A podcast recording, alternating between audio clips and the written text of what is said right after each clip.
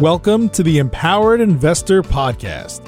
Have you ever felt overwhelmed by the sheer volume of choices and voices telling you how to plan or invest for your future? With his straightforward approach, host Keith Matthews of Tulett Matthews and Associates cuts through the noise to help you create a winning action plan for you and your family. The decision-making framework discussed in this show can transform you and your investment experiences and will increase your odds of becoming financially secure. Learn more and subscribe today at tma-invest.com.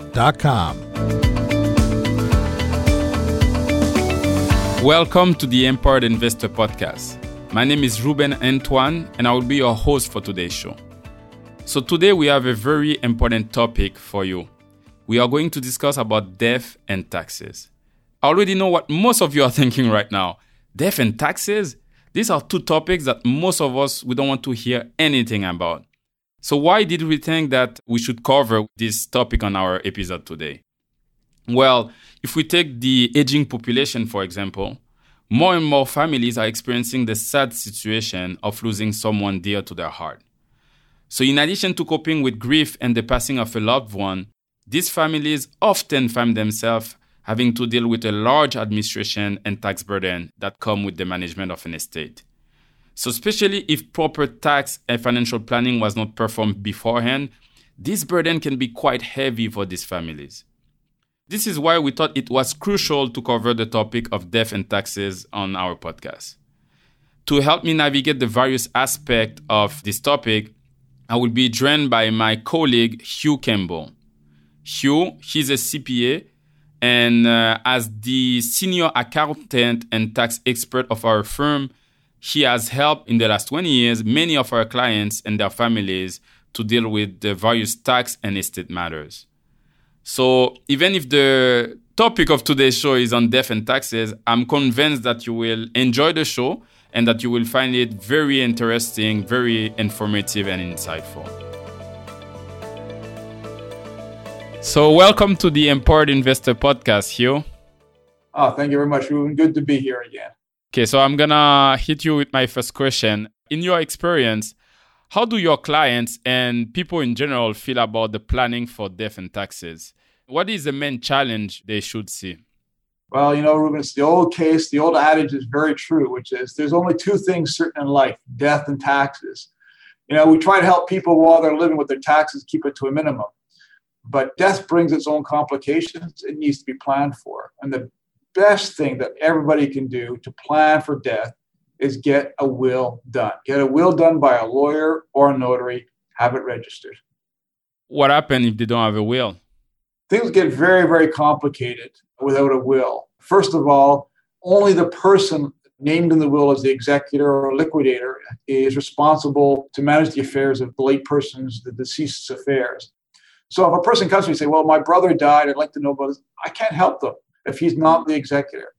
It's very important to get the will done. So a person who is named responsible to handle the affairs of the deceased and his estate, as well as avoid certain other legal complications. If a person dies without a will, in other words, they die intestate, then the people who are survivors of that deceased must go to a lawyer, engage the lawyer, who will then take them to court and have the court appoint an executor or liquidator very expensive process, first of all, and one fraught with problems when people fight over, well, who should be responsible?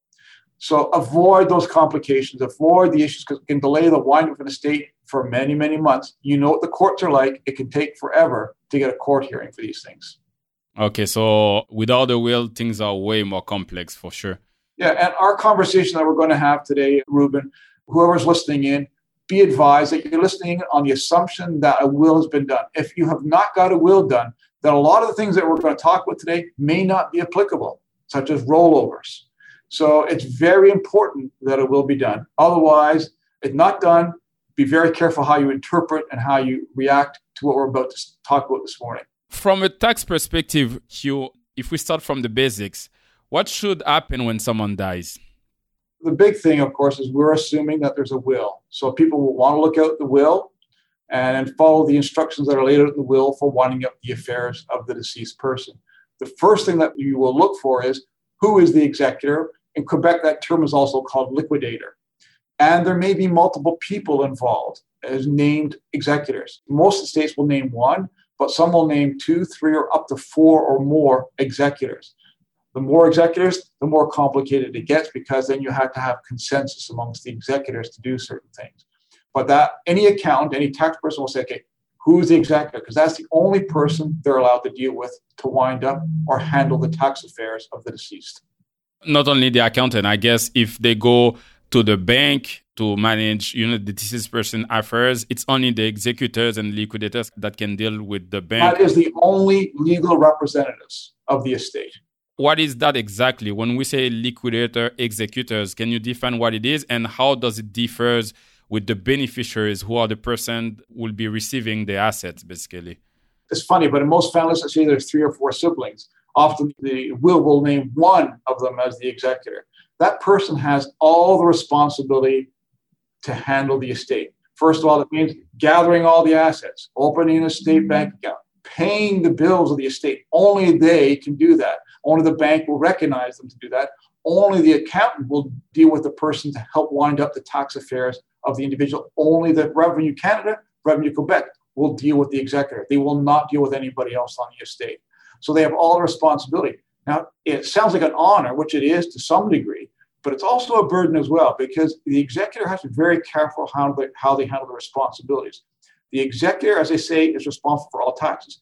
If you don't set enough money aside to pay the taxes, by mistake you hand out everything to the beneficiaries a little bit too early without making proper consideration for taxes, then the executor will be deemed to assume personal responsibility to pay the taxes of the estate.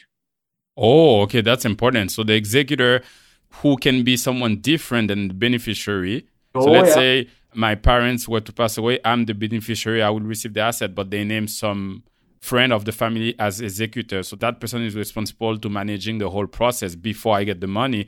If that person doesn't manage it well and tax is due, that person can be held liable for those taxes. That's what you're saying. Quebec, yes. I see. I see. Okay, so that's very important to say. And in the management of the estate, what will be the next step to be done by the executors, just generally speaking, and any tax implication? People like to think that in the States it's very simple. It can take a month or two to wind up. There's a process. The process, unfortunately, is a long one because you have to get documents from Quebec or the feds. You have to get documents from the bank. You have to get documents from insurance companies. There's a list of things that you have to get a notary, for instance, a cottage owned by the deceased. So the whole bunch of paperwork has to get put together. That can take a long time, especially in COVID times, it takes even longer. And so, what I tell people when we're trying to wind up a estate, it takes up to a minimum of one to one and a half years to wind up the estate. So, the first thing that executor has to do is they have to communicate the process to the beneficiaries and other parties who have an interest in the estate, such as creditors. Make communication very important responsibility of the executor. Let people know what's going on and the time frame where possible you can estimate to, uh, things to be taken care of. Once those preambles done on communication, then it's time to look at the estate itself. Get a list of all the assets of the estate. When I say assets, that's bank accounts, RSP accounts, RRIF accounts, TFSA accounts, home, real estate, a cottage, a car, any other major assets that possibly the tax authorities would say, oh, you can make a report of that and make tax considerations thereon. And when you say asset, I'm assuming they should look at the debt as well. So because you say homes, if there's a mortgage, they need credit to look card at debts, prior debts on the Revenue Canada, prior debts on Hydro Quebec, any other debt should be listed as well. And why is that? Is it because there is going to be a tax implication on some of those assets? That's a good point. But that list, once it's put together, you would take that to your account. Your account would look through the list and say, oh, here are the things that have tax implications. Let's get some more information on this so we can report it correctly. Also, in the end, to be honest, when you have all the affairs looked after, you've paid off all the taxes, you're ready to distribute to beneficiaries, you can ask for a report called a clearance certificate from the federal and Quebec governments that will absolve you of any further tax responsibility. And when you make that application for a clearance certificate, it requires that you report the same kind of list Revenue Canada and Revenue Quebec. It's both a start, but it's also a finisher for you as well. Okay, okay. So there's definitely a lot of things to do for the executors. So let's continue on the tax subject. A question we get often is in the USA, we know there is an estate tax, and that estate tax can go up to 40% of the whole value of the wealth. I mean, there are certain exemptions, but it can go up to 40%. Is there an equivalent estate tax in Canada? No, not at this time. There is no such thing as a wealth tax. There are normal taxes that have to be paid, which can be substantially more than normal because of winding up with things like RRIFs and, and RSPs, but there's no special estate tax. So when someone passes away, there are some tax implication, but not an estate based on the value of all his estate, etc. Okay, I see, I see. And I have to say this may change in the future because we have seen in the last election the NDP they did propose a wealth a tax, tax yeah. and they even proposed to raise capital gain tax, the inclusion rate from 50 to 75 percent. So this can change, but for now, I guess we are good on that. Correct. What about outside of Quebec? Although there is no estate tax per se, there is a process called probate, would come with basically a nested, let's say, a nested administration tax. So, can you tell us a bit about probate? What is probate and the probate fees? What is it? That's one nice thing about living in Quebec. Quebec has no such thing as probate, so we're lucky. Yeah. We're lucky. but any other province has probate, and that's a provincial matter. So Usually, the estate is going to engage a lawyer to help. It's a legal filing that's made with the province to say, here is the assets of the estate. And generally, for putting that together, there is both a probate fee, a fee that has to be paid to the government, and a legal fee to be paid to the lawyer to put it all together. The amount varies from province to province. It's something that has to be very carefully planned by the person who has died before they die. There are ways to minimize probate fees by having certain, certain things drawn up in your will or certain things drawn up in your RSP and other certain assets to minimize it. You can minimize bank accounts by having joint accounts. So anyway, you take that up with your accountant before you die, before you do the will, and those things to some degree can be minimized. Yeah, that's a very good point. I know like uh, different ways to reduce the probate fees. Is, for example, if people were thinking about giving gift to organization or to their loved one, they could do that beforehand. So they will reduce the value of their estate and that can reduce the probate. And like you said, having joint assets like real estate or joint non-reg account can also help. So people need to speak with their lawyers and estate planning expert to help on the planning on reducing probate. But this is all outside of Quebec. Well, yes and no. If you remember, we recently had a case in Quebec where the person lived and died in Quebec but was subject to probate in Ontario. And so this is where things like a will and planning for your will has to be done carefully. So in this case, the individual had a will that was drawn up in Ontario, not drawn up in the laws of Quebec. Even though they lived and died in Quebec, because the will was drawn up in Ontario, it was subject to Ontario probate. So there's little things that you have to plan carefully before you die. Make sure the will that you're dealing with, that you've drawn up, is drawn up according to the rules and laws of the province that you live in. Exactly. Very good point. So we are talking about tax again, some tax and impact at death. And as you know, many, many Canadians over the lifetime, they will have save up assets in their RSP or their RRIF account. So when they do pass away, they may have a very large RSP account or RRIF account, depending of their age. How are these accounts taxed at death?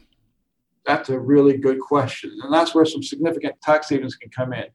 Assuming in the will that the person has a surviving spouse, the tax rules are very clear. If the will stipulates that yeah, the surviving spouse is to be the inheritor of all my assets, then essentially all assets under the Tax Act can be rolled over without tax consequence to the surviving spouse.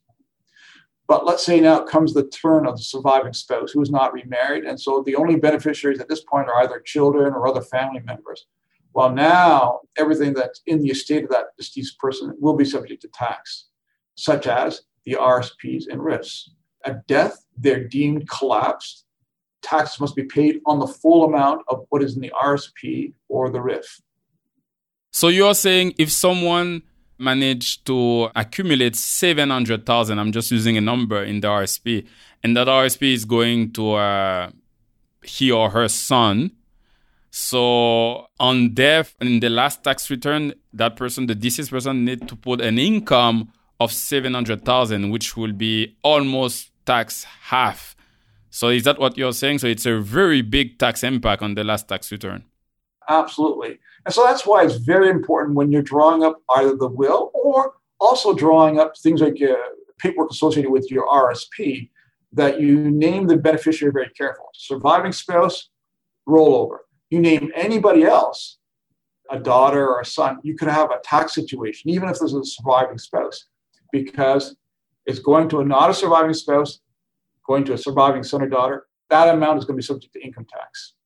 And just to clarify, when you're saying surviving spouse rollover, that means that the account will be transferred to the surviving spouse with no tax implication. That's what rollover means. But that doesn't mean you will never pay tax on it. It's only that that tax is deferred to when that surviving spouse passes away. So at least you get to pay that tax way later, and you can still uh, see that account grow in a tax-free environment for now. Yeah, we, we did talk a little bit, you know, before this podcast. You know, there's a little bit of planning that will be done in the case of older folks. Is it time maybe to withdraw money prior to death from your RRIF so that you can minimize the tax consequences? It's a lot less tax burden to withdraw, pay tax on twenty thousand dollars while you're still alive than it is to pay on deaths tax on seven hundred thousand dollars. So to some degree, you can plan out, maybe minimizing the tax prior to death as well. But you take that up with your accountant. Exactly. Makes sense. So this is regarding RSP and RRIF account. Let's talk about the TFSA, which is another tax advantage account, investment account. What are the possible issues or tax implication at death for the TFSAs? And I know that there are different considerations depending if you live in Quebec or outside of Quebec, but if we are looking at Quebec, and you can give us a few details about outside of Quebec as well, but can you tell us about the issues and implications at death? That's an interesting thing uh, let's say one, even if it's supposed to size the cash in the TFSA account after death, no rollover is, is allowed for whatever reason. So, in the case of cashing out the TFSA, there is no tax to pay on the amount that's in the TFSA. So, if the TFSA at the time of death is $50,000, that can be withdrawn by the estate, no tax consequences. However, let's say the amount is left in the TFSA after death, it sometimes will take a while to process the paperwork to assume who's going to be the executor, identify the bank account, get the information to the bank. That can take up to three or four months, even. So, in the meantime, the TFSA can stay as is, as it was at death, because you just cannot right. act it's on invested. it. It stays invested. So, by the time you get all the paperwork in order, it's now worth $54,000. So, it's gained $4,000. You still have to reach a point where that's cashed in. When it's cashed in, there are going to be $4,000 that will be subject to tax. So anything earned in the TFSA subsequent to death, that's a taxable amount. Same thing applies to RRIFs and RSPs. And they'll be taxed a little bit differently depending on who the beneficiary is. So different people have to pay the tax consequences possibly. Yeah, and the particularity with that, and that's a very good point here. If the TFSA go from 50 to 54, that 4,000 it's fully taxable as ordinary income. But if the TFSA go from 50 to a 45, that 5,000 loss, you cannot claim it as a capital loss as you would do if it was a non-reg account. So I guess as we discussed in the past, that's why for many situations, it's recommended to collapse the TFSA when it's possible after the paperwork. And even if you were to reinvest it after, but collapse it as soon as possible, right? The other thing that you have to remember in the state as well, with all registered accounts, both the TFSA, the RRIF, RSPs, there are rules about the time frame to look after the rollovers to surviving spouses. If you do not respect those time frames, you could be out of luck on having a tax-free rollover. So it, you must plan with your accountant, plan with the person who's managing your affairs to do the rollovers in a timely manner. Also, as far as the RRIFs, RSPs, and TFSAs are concerned, there is paperwork that is generated for each of those things on doing the rollover or winding the, the plan up, whatever the case may be. And that paperwork is very important to be passed on to the appropriate beneficiary or passed on to the executor to wind up the affairs of the deceased. And the longer you wait for that paperwork to be processed, the longer it takes to wind up the estate. So if a person dies in year one, mid to portion of year one, but you don't look after sometime in year two, well, you're going to have some tax consequences to pay in year two for that estate as well. because you've waited so long to get the paperwork done. So it's just to say that there is time frames to be respected. If you wait too too long on rollovers, you could find yourself with a big tax problem. By the same token, the later you wait to wind up certain of these affairs, the longer it will take to wind up the affairs of the estate and the longer it will take to pass money on to beneficiaries. Yeah, so since the beginning of this show, uh, Hugh, we keep saying that basically, in addition of all the emotions that come from the loss of a dear one, the decision of going through a death can trigger a large tax bill if it's not properly planned for. So obviously, this is not good news, and most people will prefer leaving most of their asset to their family members or the charities they support instead of giving it to the government. So let's now share what can be done in advance to at least reduce such uh, upcoming tax bill that we cannot always avoid, but at least mitigate? That's a, that's a really good question. There are certain things that can be done. It's possible to mitigate against the tax bill by uh, the deceased naming in the will a charitable organization as a beneficiary. That will trigger a charitable donation that can be applied to reduce taxes. That's one thing. The big thing, of course, is to make sure your spouse is named as the beneficiary in most matters. So a surviving spouse can claim rollover exemption. So we can defer the taxes. Yeah. There's other little rules as well for those people that have children who have disabilities.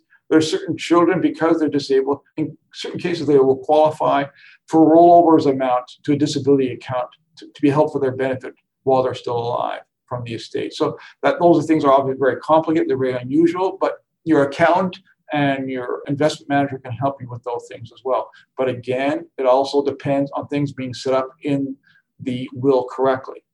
So, naming your spouse, naming some, naming if you're disability beneficiary, giving charitable donation through the will, and I guess something as simple as simplifying your affairs, co- consolidate some account can help as well. And again, people can be supported by their accountant, their advisors to help at least plan for that to uh, reduce the tax bill.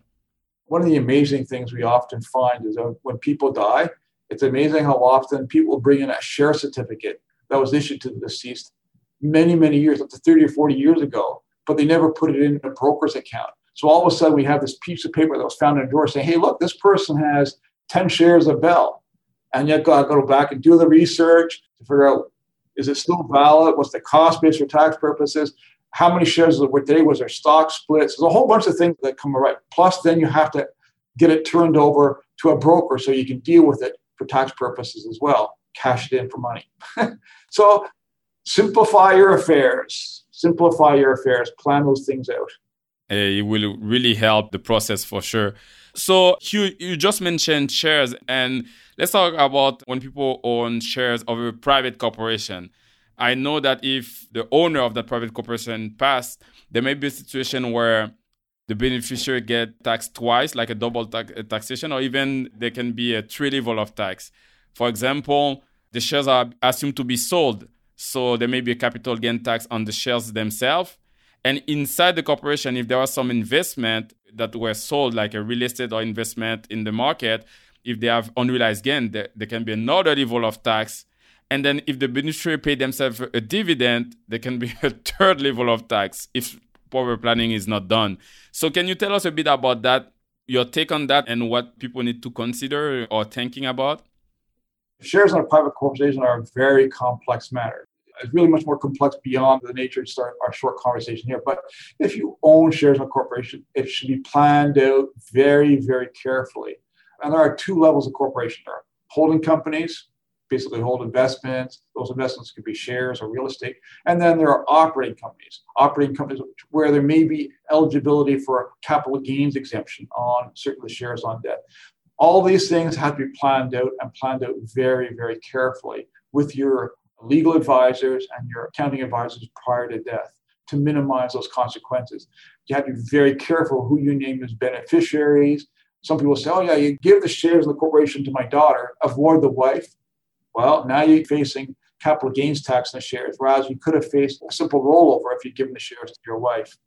So all these things have to be worked out very carefully with your proper legal and financial advisors.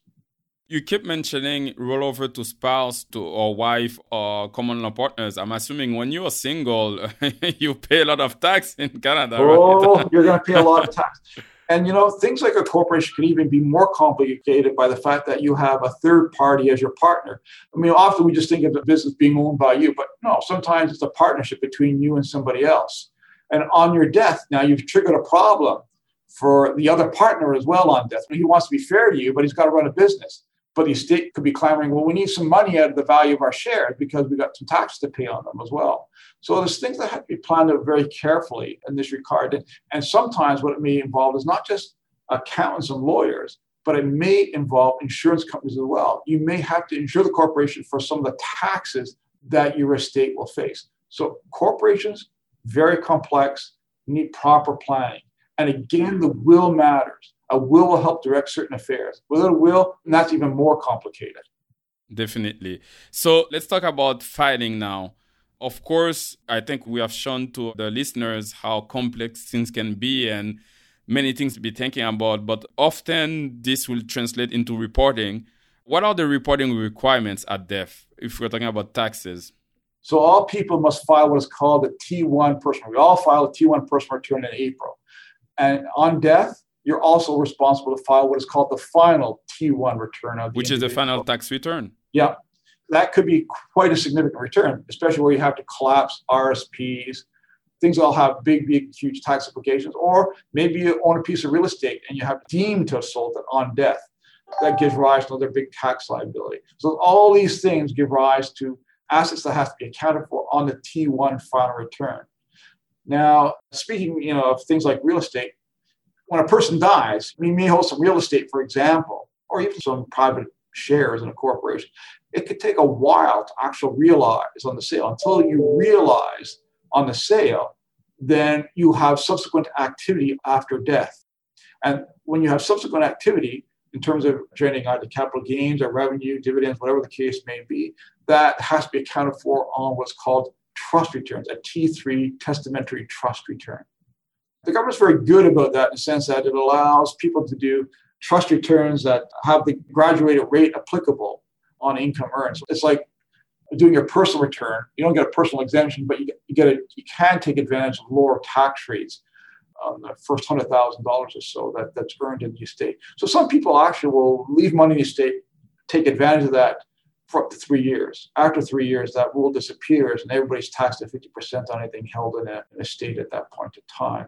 So, but again, all it takes planning with your accountant and your financial managers as to what you should do what it comes down to is a lot of things are deferred only because it takes a while. Particular real estate can take up to two or three years to sell after death. So things have to be accounted for eventually while this is being taken care of. It's accounted for on trust returns. The other thing that will happen on death is sometimes people will find a situation where they have a portfolio of investments, and I, we're running this quite often where it's at a loss, or they've had losses in prior years on the sale of securities, and they haven't been able to use them up. Well, there's a little provision on death such that the executor can say, oh, I can't use this in the year of death, but I'd like to use it going back prior years. Oh, so it's not lost. It's not lost completely, but again, it takes planning and takes some detailed work to figure out how to make those applications and perhaps do amended returns, T1 returns for prior years, personal tax returns. I see. Just to summarize the tax return that someone will do in April, there's one last one to be done for the deceased person and if money are still invested afterwards and earning income, uh, real estate earning rent, there will be other tax return to be done, which is like oh, the estate tax return.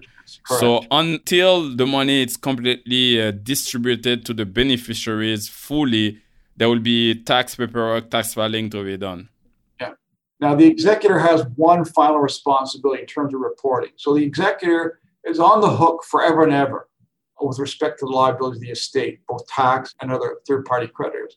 So the only way to get yourself off the hook is filing what is called a clearance certificate application. It's called a distribution certificate application in Quebec.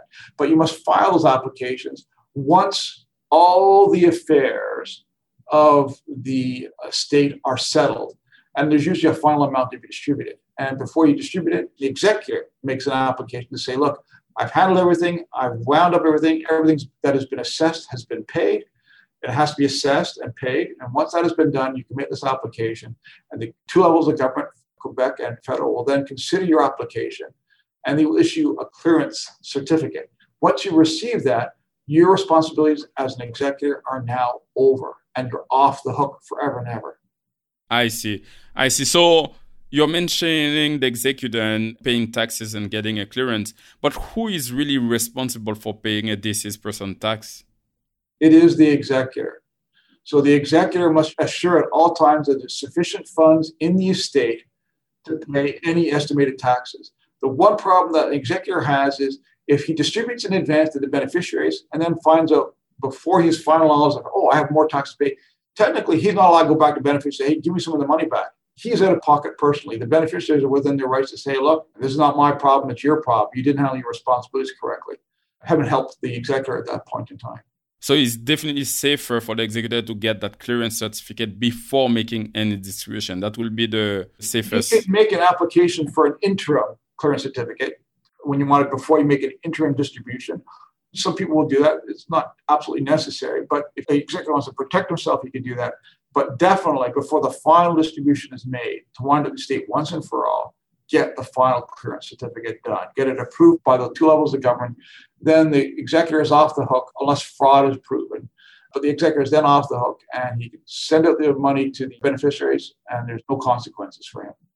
Okay, so we have shown that it's quite complex, the management and settlement of an estate. You did mention earlier, Hugh, that it can take a year, a year and a half to uh, wind up an estate. Minimum, minimum. Longer? Yeah, exactly. Like, have you seen where it takes longer? Because usually you will see a situation where the beneficiaries, in most of the scenarios, they want to get the money as soon as possible. So, have you seen longer than uh, a year and a half? I remember we had a couple of situations where, in particular, where real estate is involved. It's, it's taken us up to three years or longer to wind up the estate. Oh, wow. So it can be quite a process. And obviously, the poor executor sometimes has to deal with the impatience of beneficiaries at this point. But it has to be done correctly. And that's where the executor seek the help of the qualified professional, the accountant or lawyer, to, hey, help me with the correspondence here to calm down the beneficiaries, and say, I've done my job we're stuck waiting for something. Until that something happens, until we get that final clearance certificate from the governments, we cannot make a final distribution. It, can be very helpful. Use the professionals. Definitely, definitely. So thanks a lot, uh, Hugh. I think uh, this is a very good overview, although very technical at time, but I think it's a very important subject, and we really wanted to cover that. So we're gonna wrap up the show. What will be your key takeaways before we leave the show? Obviously this has been a very simple discussion you know get advice. If you're especially if you're an executor get advice. And if you're trying to plan your affairs make sure you have that will done. Yeah yeah like like you said earlier benjamin franklin said nothing can be said to be certain except death and tax. So it's really important to uh, at least be uh, aware of the different pitfalls and things to be looked at and get help when needed so thanks a lot, Hugh, for sharing your knowledge and your expertise on this very interesting topic. And I hope you guys enjoy it. And we'll see you in the next episode of the Empowered Investor podcast. Thank you very much, Ruben. You've been listening to the Empowered Investor podcast, hosted by Keith Matthews. Please visit tma invest.com to subscribe to this podcast, learn more about how his firm helps Canadian investors, or to request a complimentary copy of The Empowered Investor. Investments and investing strategies should be evaluated based on your own objectives. Listeners of this podcast should use their best judgment and consult a financial expert prior to making any investment decisions based on the information found in this podcast.